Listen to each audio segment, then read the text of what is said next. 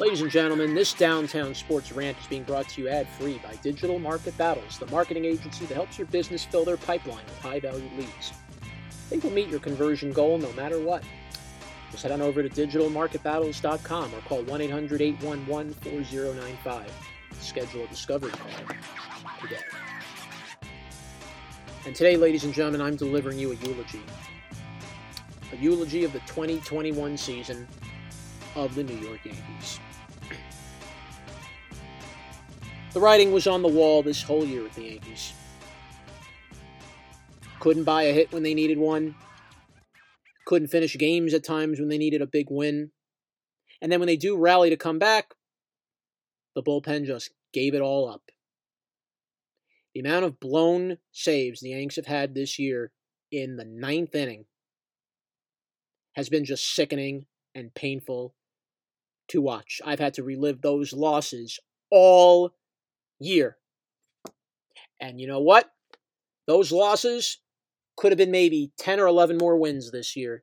And maybe the Yankees would have been in the wild card. Maybe they would be ahead right now. Maybe they challenge for the American League East. Who knows? Well, it's all a distant memory now. Because the writing was on the wall during this week. And it was clear I go back to the Orioles series with that wild pitch that should have been out number three. Yanks were one strike away, could have had a win, swept the Orioles. Maybe we'd be talking about a whole different team. Who knows? But it was another one of those games that got away, and the Yanks lost. Gerrit Cole came to the mound today. Your ace pitcher, you needing to take a series from the Indians, right? He stunk the joint up, gave up seven runs. Yankees got pounded 11 1 in their own ballpark. As far as I'm concerned, I see the Yankees team. I look at the players. I look at their faces. I can already see a team that's given up. They're done with Aaron Boone as their manager. They're ready to pick up their check at the end of the year, get their money, rest up, and piss off home. And you know what? They need to be put out of their misery as soon as possible. Too many Yankees, in my opinion, are not going to be here next year. I watched this Yankees team that had a 13 game winning streak at the end of August, thought maybe it was going to turn things around. Yankees went 7 and 15 since that 13 game winning streak. That's how bad this team fell. They were doing good. They were doing all the things they weren't doing all year. Basic fundamentals, moving a base runner, stealing base, bringing up some young youth to bring a little energy, a little spark into this team, and then it makes the veterans play better. And then when all the regulars came back, the kids went back down. The lineup regressed back to what it was. And the team went back to their old ways, not hitting, waiting for the long ball. Because in Aaron Boone's world, we follow what analytics tell us to do. We don't go with, if it ain't broke, don't fix it. We don't manage with our gut we don't bother to do with what our see with what our eyes show us instead of reading it out of a analytics book or listening to a nerdy dude up there in the office telling you how the game should be played. No. No. I decide I'm gonna I'm gonna put my home run hitters back and pray for a through and home run. I'm gonna pray that when my guy hits a single, maybe he can leg it out into a double. The fundamental mistakes this Yankee team has made this year, not just at the plate, on the base pads, pitching wise, it's all come to a head. 12 games left. And I'm going to now start naming some people that need to go on this Yankee team. We're going to do it with a return of the Downtown Sports 360. Start the clock. Where, oh, where, oh, where do I begin? Well, let's look at the Yankees catcher, Gary Sanchez. This guy was supposed to be the catcher of the future. A great hitting prospect, could throw base runners out, could do it all. Rare feat for a catcher, right? First couple years definitely showed me something. He was hitting home runs left and right, had a cannon of an arm, brought a little excitement behind the plate. People started to get behind him. Then, after 2018, everything with Gary Sanchez went downhill. He regressed behind the plate after Joe Girardi left. Couldn't handle balls in the dirt. You got to pray that he can make a stop. And he made two of those, and two of those mistakes happened in that Orioles game in that ninth inning when the Yankees were up 2 1. He couldn't handle a high fastball in his glove. He tried to snow cone it, went to the backstop. And then another pitch. I don't even know if he would have stopped it anyway, but he let it go by him. Another run scored. That would have been out number three. If that had been in his mitt, would have been strike three, game over. Gleyber Torres, for his life, can't even field a ground ball, let alone throw one for that matter.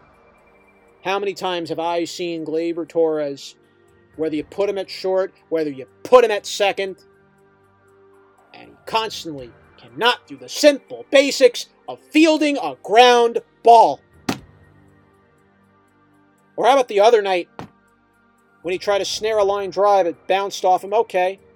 But instead of going to second base, he took the out at first base when you could have had a double play.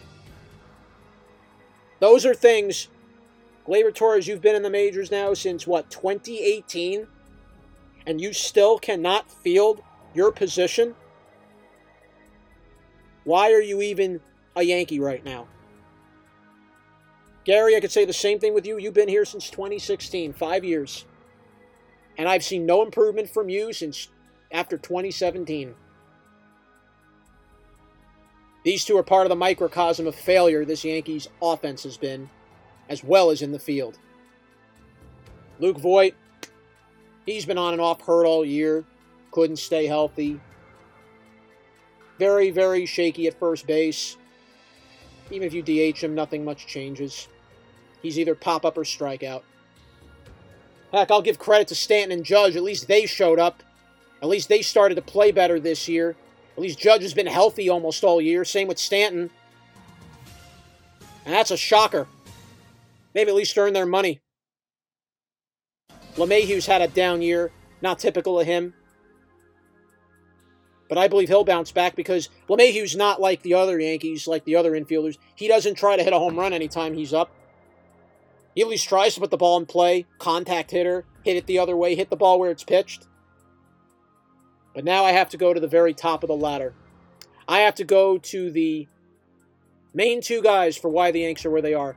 My first one is the manager, Aaron Boone. Aaron Boone, I've run in, I've run out of things to say about you. I've had to stop listening to your press conferences every after every loss and I have to keep hearing you say it every day why your team lost this game. Why do you have Gary Sanchez behind the plate this game? Why didn't Gleyber, why is Gleyber not out of the game? Aaron Boone won't answer those questions. Because he's too nice. He's not tough enough on his guys. He's not willing to tell the guy, I'm sitting you down and you're going to get your act together or you're not going to play. This is how you get players to play their best. You have to t- show them a little tough love once in a while.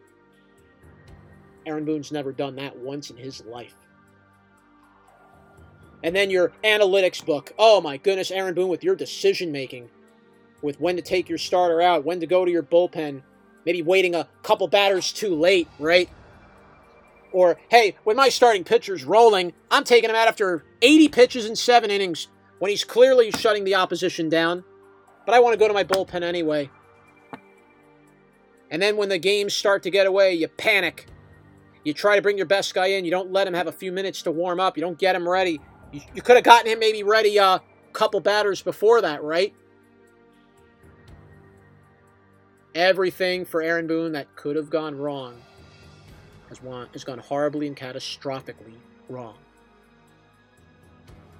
Your players have checked out. I can tell, Aaron, from the last couple conferences I've watched with you, I can tell clearly that you have checked out.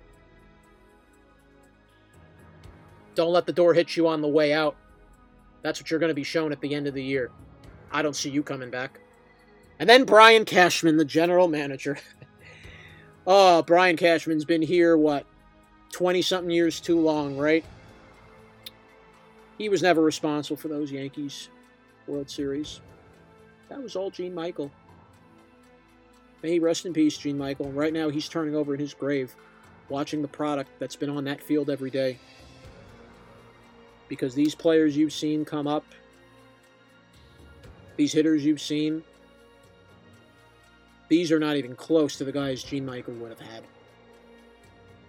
Brian Cashman, you just rode the coattails of Gene Michael. That's what you were. And look at this team now, and look at how far they've fallen.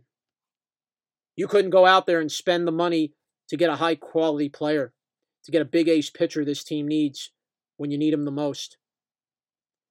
You weren't there to get a hitter, a good contact hitter when this team needed most. You know, you know who keeps taking those hitters away? Your own rival, the Boston Red Sox. You couldn't even get the right manager for this team. You could have gotten, heck, you could have gotten an Alex Cora, and I would have been okay with that, even for what's happened to him. At least Alex Cora showed he can manage. Why do you think the Red Sox win? Because he's there. They know how he wants them to play. And they play the game the way you're supposed to. Why do you think Kevin Cash manages the game so well? A Rays team that doesn't even need to score a lot of runs to win. And they're number one in the East. Simple fundamentals, contact hitting, everybody knowing their role. That's why they win. And Brian, you've had more than enough time, but your time has come to an end. And this closes the chapter on the Yankees 2021 season. The inconsistencies, the lack of hitting, the bullpen, the starting rotation being hurt and up and down. Also, the million close games the Yankees have been in, putting further stress on the pen that's basically wiped out and dead. I don't see changes to this Yankee team next year. It's going to be a long winter. This team's going to go, I think, even further downhill than they did this year. You can listen to Downtown Sports on 14 different platforms on Anchor, Breaker, Spotify, Radio Public, Overcast, Pocket Casts, Google Podcasts, Apple Podcasts, Castbox, Bullhorn, Podbay, Listen Notes, Podcast Addict, and Vurbl. Rants, episodes, digital market battles, specials every Tuesday, Wednesday. Downtown Sports will be back with a full episode later this week. I will be joined, as always, by my co-host, the Mouth of the South, John Chavon. We are Downtown Sports, and we are where sports come home. Jonathan Perriente, East of the East, saying goodbye.